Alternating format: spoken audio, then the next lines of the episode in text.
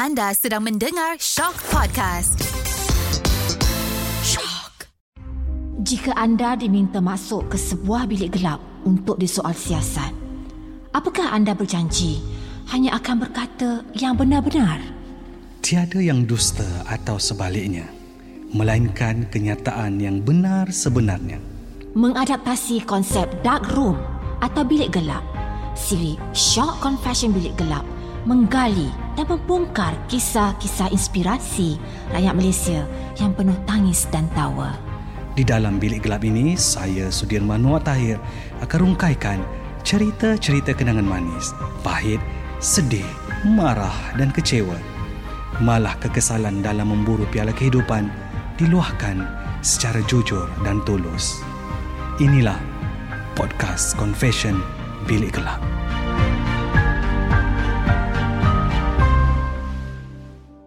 Assalamualaikum warahmatullahi wabarakatuh dan salam sejahtera. Anda kembali bersama saya Sudirman Muhammad Tahir dalam podcast Shock Confession Bilik Gelap. Dan seperti minggu-minggu sebelum ini, saya telah bersama dengan beberapa individu yang berkongsi cerita mereka, berkongsi perjalanan kisah hidup mereka yang sedikit sebanyak memberi inspirasi dan juga manfaat kepada kita semua yang sedang mendengarkan kami di podcast Confession Bilik Gelap ini. Dan untuk minggu ini, saya hadirkan seorang lagi tetamu yang saya kira cukup istimewa orangnya. Orang kata bakal memberi satu lagi inspirasi kepada kita dengan karakternya, dengan kisah dan ceritanya and of course yang pasti akan membuat kita semua akan jatuh cinta dengan individu ini. Dan ini dia bersama dengan saya. Saya nak kena betulkan sikit sebutan. Saya takut saya salah. So, saya mulanya bila dapat tahu tetamu ini hadir bersama saya, saya dalam kepala tak tahu, okay, mesti sebutan dia adalah Chedi. Tapi kita nak tanya dia, is it Chedi or what? It's Sadie. Sadie. Sadie. Macam teddy bear, tapi C.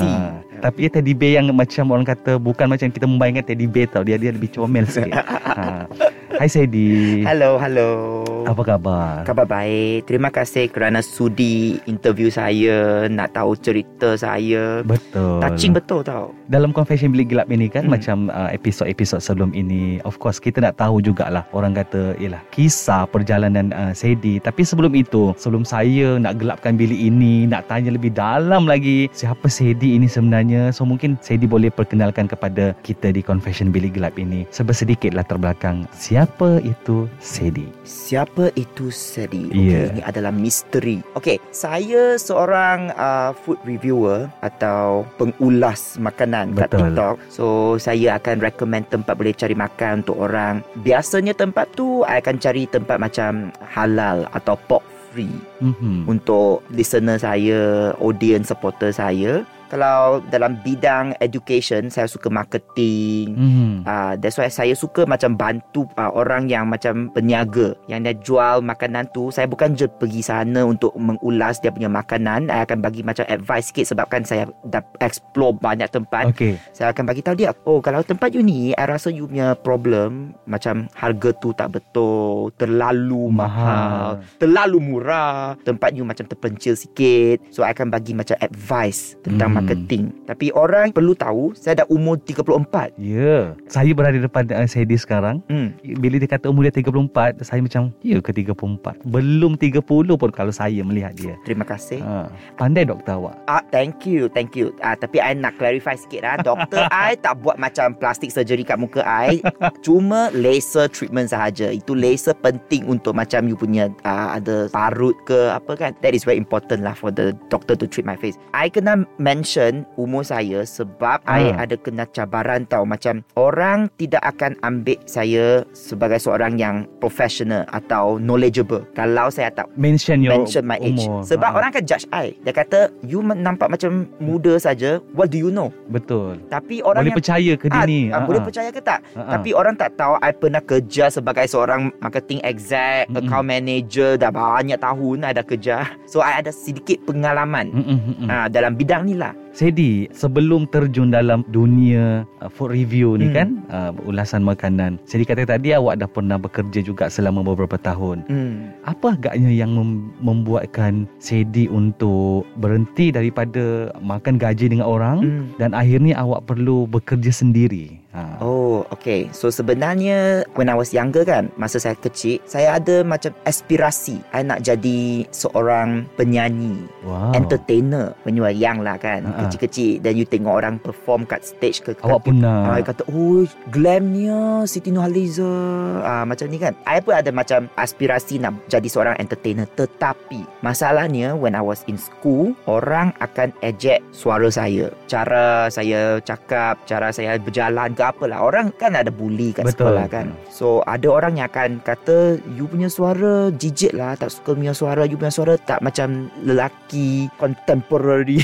Apa tu lah that, Bukan lelaki sejati. ada lelaki sejati You you don't sound very manly I kata I nak nyanyi pun Orang kata Tak adalah you punya suara tak sedap Sebenarnya dia dah Bunuh saya punya confidence Okey. saya rasa macam I nak jadi entertainer Tetapi Macam mana saya nak entertain orang Jikalau saya buat benda macam tu Orang akan benci saya Betul. Orang akan ejek saya Even though Hati saya berniat baik I nak Apa tu Menghiburkan orang Ya. Tetapi orang rasa Oh Sedi ni uh, Dia punya suara macam ni Tak layak. Tak layak tak layak langsung. So I kata okay tak apa. Mungkin aspirasi ni tidak akan apa tu dicapai. Okay. so I pergi study I pursue my my law degree. Mm-mm. lepas tu tak jadi lawyer kan. So I pergi jadi salesperson kat Groupon Mm-mm. over the years dia punya api tu membara lagi tau. Dia kata eh it's time to try something new. Because when you kerja you makan gaji sometimes you akan kena boss yang tak berapa bagus. Mm-mm. So you akan rasa all this while you work very hard tetapi your boss tak macam appreciate you. Why don't you be your own boss? Mm-mm. So I bukan stop immediately sebab I kata kita kena ada backup plan. Mm-mm. Ha, tak boleh tiba-tiba nak jadi creator ke apa. So I kata kita try buat content dari let's see live kita buat live Mm-mm. streaming. Try dulu. So I try live streaming. Sambutan dia baik. Mm-mm. I rasa surprise sebab ya memang ada orang sampai hari ni akan bagi tahu saya suara you annoying tak tak suka suara you tapi ada juga ramai yang kata we enjoy the way you talk Mm-mm. we like the way you present Mm-mm. you know the way you cakap I kata okay maknanya ada Ada yang suka. ada yang suka Ada ada, yang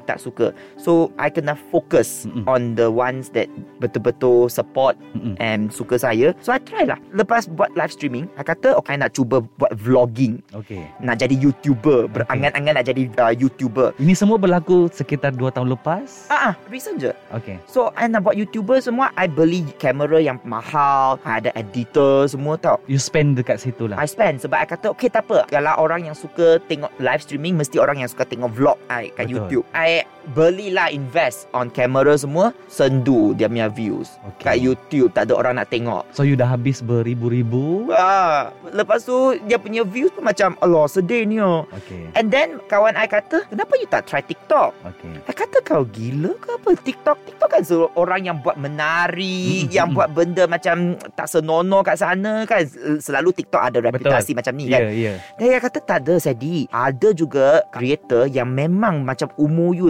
dah, tua pun kat sana Hello excuse me 34 ni bukan tua tau Dia kata ada orang yang buat macam food review Dia buat vlogging That time you tak ada account TikTok lagi. tak ada. Sebab I, I hanya baca dari berita ada orang yang kata oh TikTok ah ada orang yang buat TikTok tu buat benda tak elok. Mm-mm. Apa tu? Saya kata okay, I tak nak lah download sebab dia ada Twitter, Instagram dah very overwhelming nak Betul. ambil TikTok lagi. So I cuba TikTok, tiba-tiba I bangun satu hari I, I buat review bukan makanan tau. Okey. Pawagam Cinema. Okay. I bangun je I nampak banyak yang komen yang kata, "Bang, bila nak bawa saya pergi sana ni?" Okay. I kata, eh ramainya komen dari orang Melayu. So from there, I observe sikit ramai yang kata Sadi, boleh tak you review ah, Makanan. makanan? Ah, ah. Kalau boleh carilah halal sikit. So to me as a Chinese, memang kalau nak cari tempat halal tu susah sikit sebab itu bukan tabiat Tempat- saya. betul. Ah, Yang kebiasaannya bukan. ah, tetapi kalau ramai yang show support and show love Mm-mm. adalah orang Melayu, I rasa okay. Mm-mm. No problem. I boleh cubalah try my best to cari tempat yang at least spot free lah. Mm-mm. So itulah the beginning of my TikTok Mhm. journey. Ah, Di dalam bilik gelap ini kan Hmm. Kita nak tahu dengan apa yang saya dilalui daripada zaman sekolah, Hmm. awak di alam pekerjaan sebelum awak bergelar uh, seorang pengulas makanan sekarang kan Saidi adil tidak awak rasa apa yang awak lalui sebelum itu dengan layanan-layanan yang diberikan kepada awak Hmm, saya rasa adil ke tak? Sebenarnya soalan ni kan susah nak jawab sebab yes, memang dia tidak adil. Kalaulah saya sekarang berada di zaman dahulu, ha saya rasa tidak adil sebab apa yang saya buat sebenarnya dari niat yang bagus. Okey. I don't hurt people. I tak buat benda yang macam ekstrim, tak bagus. I nak menghiburkan orang. Sebab kalau time I kat sekolah, I selalu akan tiba-tiba nak nyanyi, menari, perform. Tetapi saya hanya rasa kenapa orang kalau dia tidak suka saya, dia akan tunjuk. apa benda yang paling hard awak terima Saidi Orang akan ejek suara saya. I remember tau, kat sekolah ada satu budak. Orang selalu kata saya punya suara macam pondan. okey. Kan? I tak suka perkataan tu. Tetapi itulah Orang yang selalu. yang, selalu panggil saya Kata pondan. Masa tu saya tak faham lagi tau. Apa tu pondan? Kenapa korang panggil saya Benda macam ni? So lepas tu I pergi tanya-tanya. Lepas tu I kata Oh okay saya dah faham. Tetapi saya bukan. Pondan kan transgender. Ya. Tapi saya bukan Saya lelaki kan? So rasa kenapa pelik Orang yang akan panggil I benda macam ni? Lepas tu satu hari Dia jerit. Tu budak tu dia jerit Dari satu corner. Dia kata Eh pondan okey dia nampak ada jerit benda macam ni tau. So yang paling teruk orang yang dengar nama ni gelak. okey Seluruh sekolah gelakkan awak gelakkan saya. Saya rasa eh saya tak buat apa. Saya tak kenal budak tu tau. Dia hanya cuma pernah dengar suara saya dari mana tak tahulah.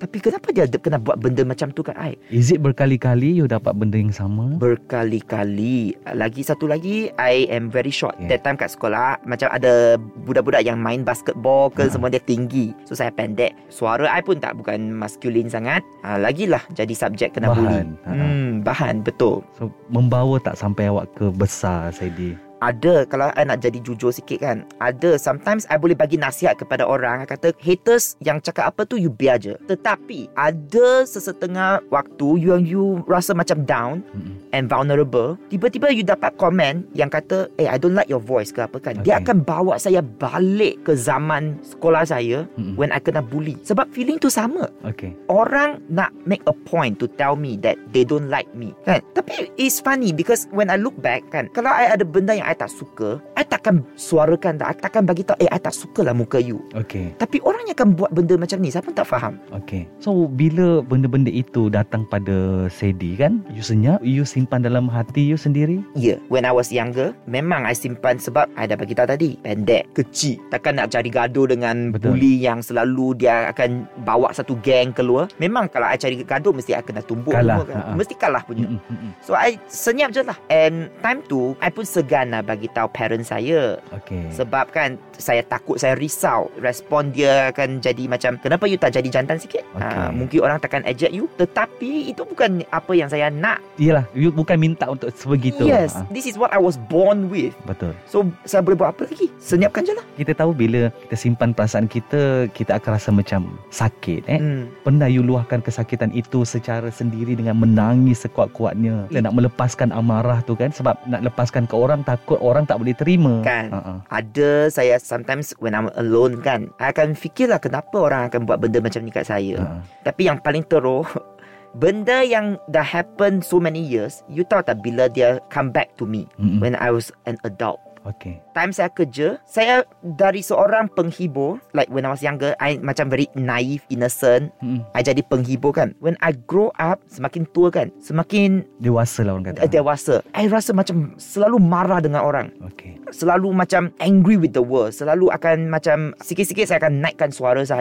Okay. semua kan Sampai I kena jumpa terapis Oh, Ya, sebab saya rasa saya punya anger management, anger ada problem tau. tak boleh nak kontrol. tak boleh kontrol dah. Sikit-sikit I akan Salah je. akan ah naik naik darah. Okey. I Ada benda je yang tak betul. Ah, macam kalau I pandu kereta kan, orang yang macam cut lane saya, oh I akan macam nak honk, Okey. nak jerit sampai I reflect sikit I kata, "Eh, kenapa saya jadi macam ni?" Kenapa jadi pemarah? Pemarah. Mm-mm. Dari peramah ke pemarah. Mm-mm. Last time when I was younger, I selalu nak menghiburkan, selalu nak joke, selalu nak keluar dengan orang. Sekarang, bukan sekarang lah, sekarang dah okay. Selepas jumpa terapis kan, like 2, 3, 4 years ago, kalau orang nak keluar dengan I, I pun rasa macam, ah, tak nak lah. Like, Okay. don't like lah. Ataupun kalau orang lewat sikit, wah, I nak tunjuk, I tak suka. Kenapa you lewat, tak respect, tak hormat saya, bla bla bla bla. bla. Macam tak betul lah. So, I jumpa terapis, dia kata, when you were younger, orang yang bully you, yang hurt you semua tu, you tak faham macam mana nak proses. Okay. Sebab you kecil lagi. Mm-mm. So orang cakap apa you You ikut. you ikut, you diam je, Mm-mm. you rasa oh okay, tak apalah, biar je lah. Mm-mm. But semakin dewasa, your brain will grow also. Dia akan start to process balik trauma semua Mm-mm. yang orang yang buat benda macam ni. So dia kata because time you kecil, you suka menghiburkan orang. You tak jaga your own Mm-mm. feeling.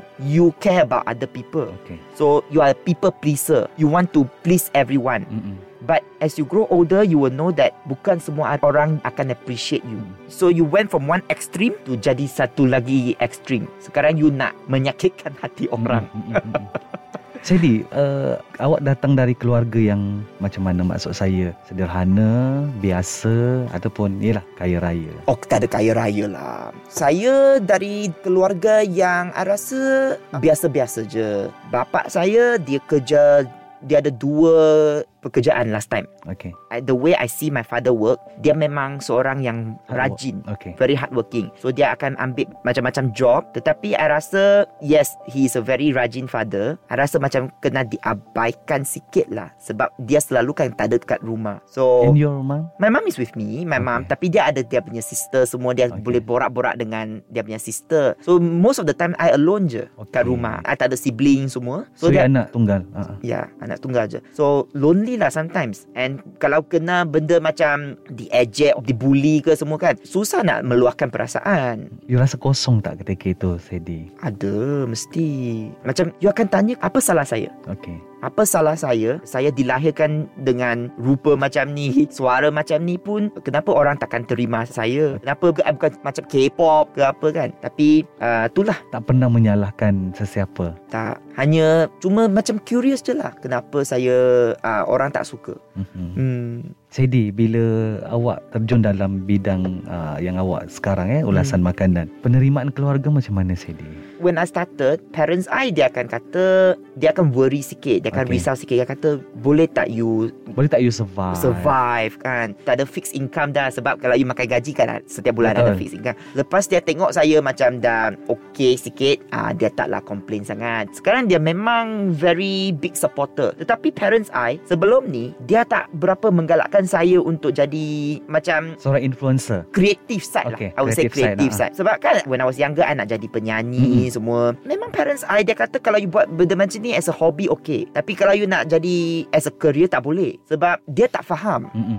bahawa ini boleh jadi career orang tau. So dia macam tak galakkan saya untuk nak jadi artis ke creative side dia tak bagi Mm-mm. galakan. But I try lah. Sekarang dia tengok I dah macam okay, ah dia tak tak, tak bising dah. Pernah rasa tak bila dalam Yelah selama awak berada dalam bidang ini Transisi daripada bekerja dengan orang Masuk ke dalam bidang sekarang ini Pernah rasa down Sedi maksudnya Awak terduduk Eh kalau dulu aku ada income uh, tetap Sekarang kalau tak bekerja Aku tak ada income tu ha-ha. Okay, so when I was working with 9 to 5 dengan orang kan, makan gaji, I kata, I tak nak lah bekerja dengan orang sebab I lantak lah 9 to 5, tak nak kerja lah dengan orang kan. Tapi sekarang, kerja I bukan 9 to 5 lagi tau. It's 9 to 24 hours 24 hours.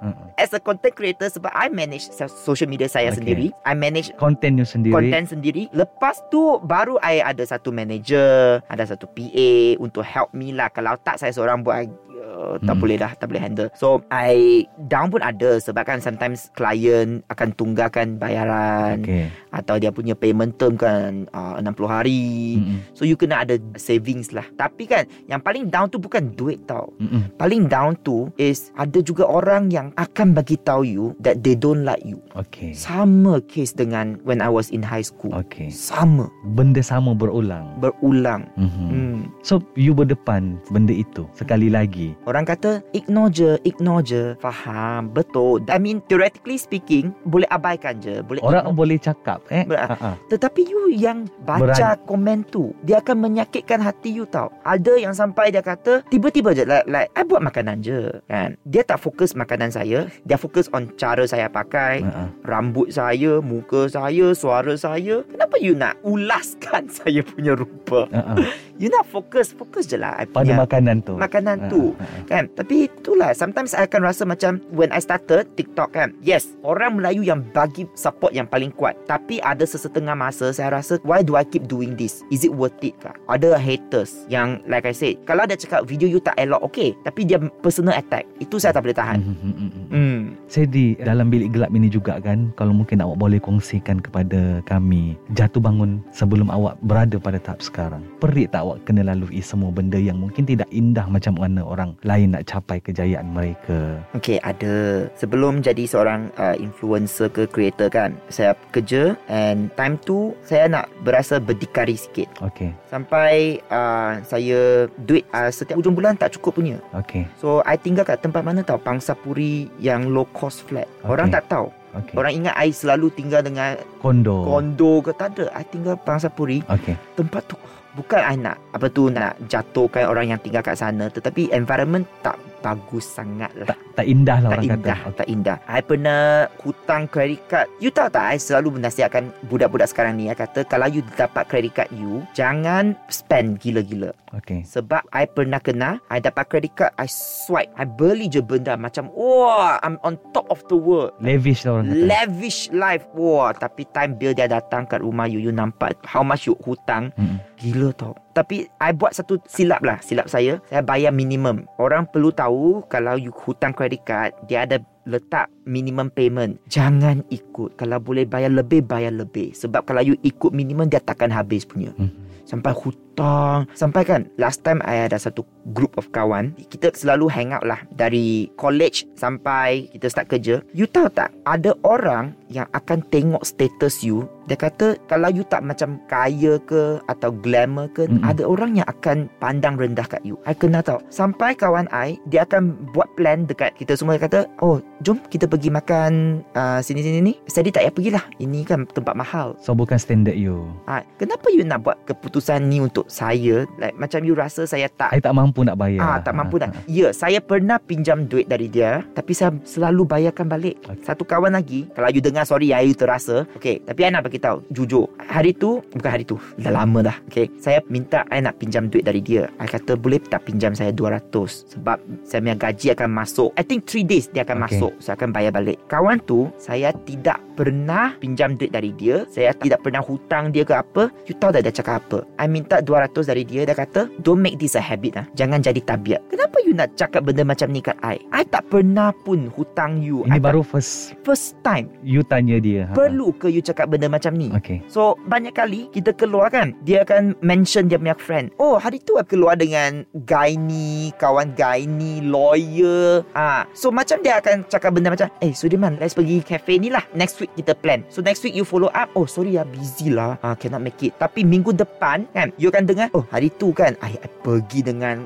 Lawyer friend Producer friend. I tahu Sudirman You tahu tak cafe tu baik The best tau. Tapi you yang ajak I Tapi sekarang Oh lawyer friend you Ajak you boleh pergi. Hmm. So I pernah Rasa macam orang pandang rendah kat I. Adalah macam-macam. Tapi sekarang I dah naik lah. I dah ah, Apa tu Langsaikan hutang. Betul tak? La- Apa, perkataan Betul. tu? Ah, tengok ah, bahasan. Bagus lagi. Langsaikan hutang semua Tak ada hutang apa-apa I live in quite a comfortable life lah. Tapi kawan-kawan ni Dia macam Dah tak close lah Ever since last that day lah. Kalau awak diberi peluang dan orang itu ada di depan awak sekarang di dalam bilik gelap ini jika Hmm. orang itu ada apa awak nak cakap pada dia? Membayangkan saya adalah kawan awak itu. Oh, saya akan kata the way you treat I tak adil. Tak bagus sangat sebagai seorang kawan. Kerana kawan tu time dia macam dapat promotion ke apa kan. No question ask akan kata jom kita pergi celebrate. Saya boleh bayarkan semua untuk I akan belanja you sebab you dah promotion kan. Time aku dapat kerja, last time kan sebelum I jadi creator ada satu phase I, I kerja dengan bapak saya. Time I kerja dengan bapak saya dia cakap dia bagi tahu kawan lain dia kata, "Kenapa Sadi boleh kerja dengan bapak dia? Resume tu tak cantik tau." Ha, kalau I HR saya takkan upah dia punya sebab tak tak professional. Saya akan bagi tahu dia, I was a good friend to you. Kenapa you boleh buat benda macam ni to me even though kita dah berkenalan Lama. dah lama. Kenapa you tak support I?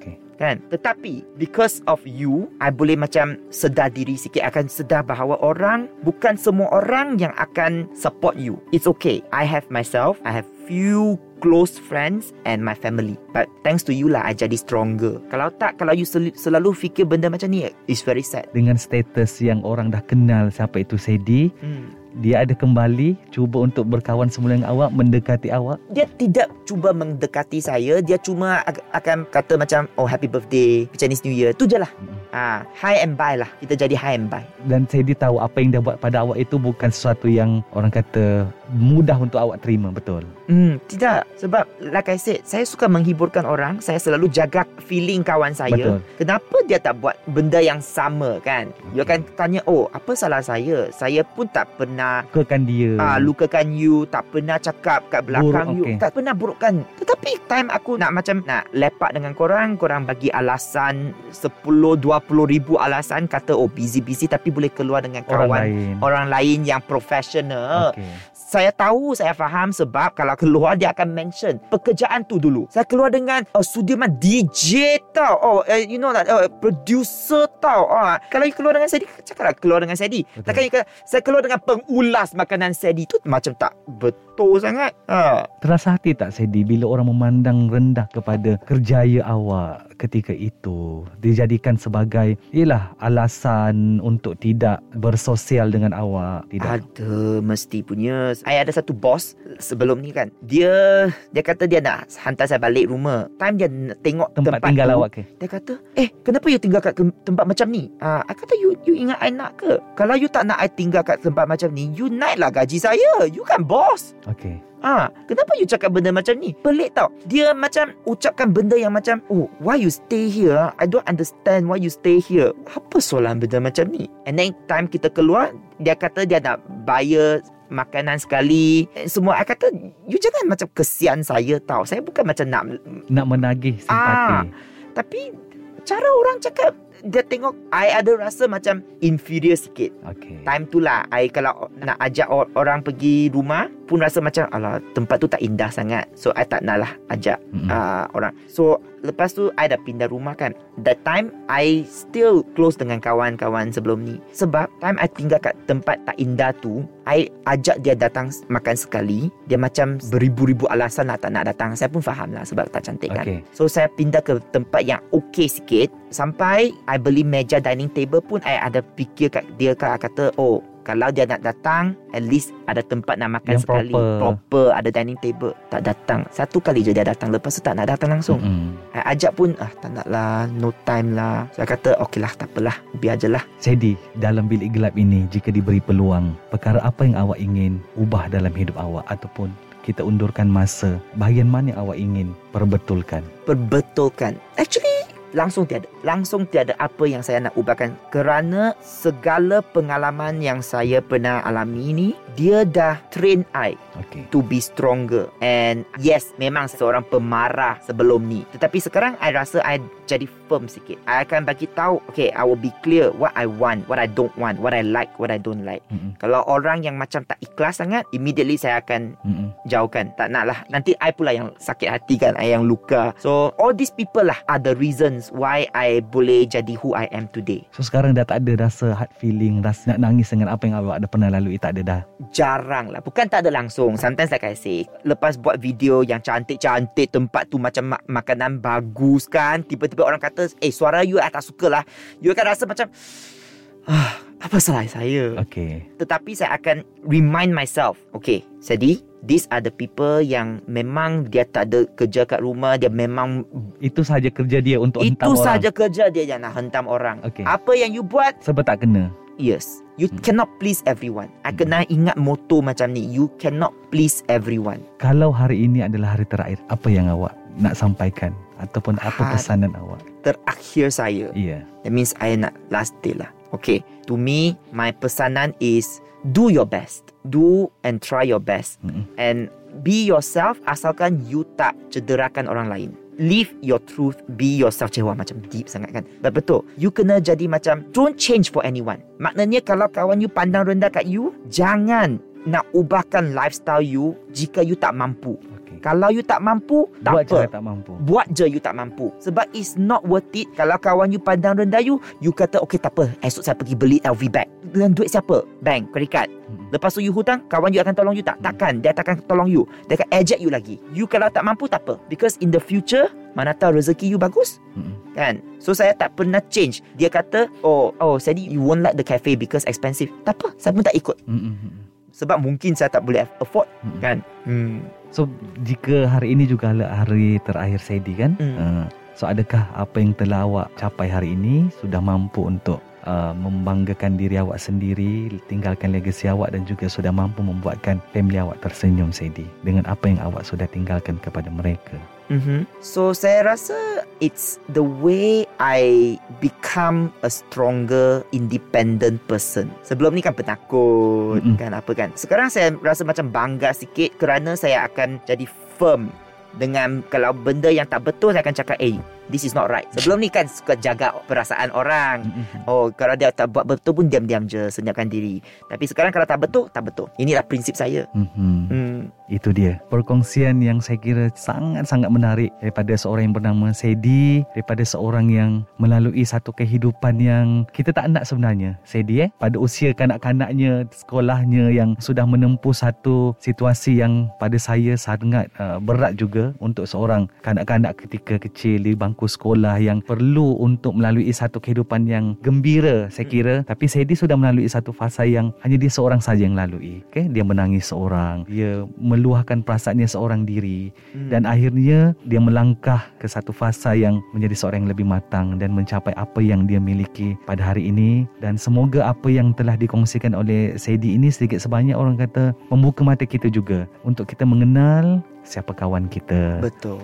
siapa mereka yang layak untuk berada di sekeliling kita dan siapa orang yang boleh kita percayai untuk terus bersama dengan kita Betul. Betul. dan sekurang-kurangnya apa yang saya dikongsikan juga akan uh, memberikan kita sesuatu yang uh, bermanfaat eh bukan saja untuk ketika ini tetapi untuk jangka masa akan panjang sebab kita tidak tahu mungkin hari ini kita di sini esok lusa mungkin kita berada di tempat lain yang mungkin lebih berjaya daripada apa yang kita sekarang dan uh, semoga cita-cita uh, Sedi untuk menjadi seorang penghibur itu akan dapat ditunaikan ialah mungkin dalam masa terdekat ataupun akan datang kan kita mendoakan semoga Sedi akan terus cemerlang mana tahu daripada review makanannya di TikTok account dia Sedi or not Betul, kan steady or not. Macam Ah. ready or not. ya Hmm. Kan daripada situ akan lebih maju ke depan. Sedi kita tak tahu kan? Uh, rezeki bak kata Sedi tadi dan betul rezekinya bila dia dah berada pada tahap apa yang dia uh, miliki hari ini. Terima kasih Sedi sekali lagi kerana berkongsi berkongsi cerita berkongsi rasa dengan kami di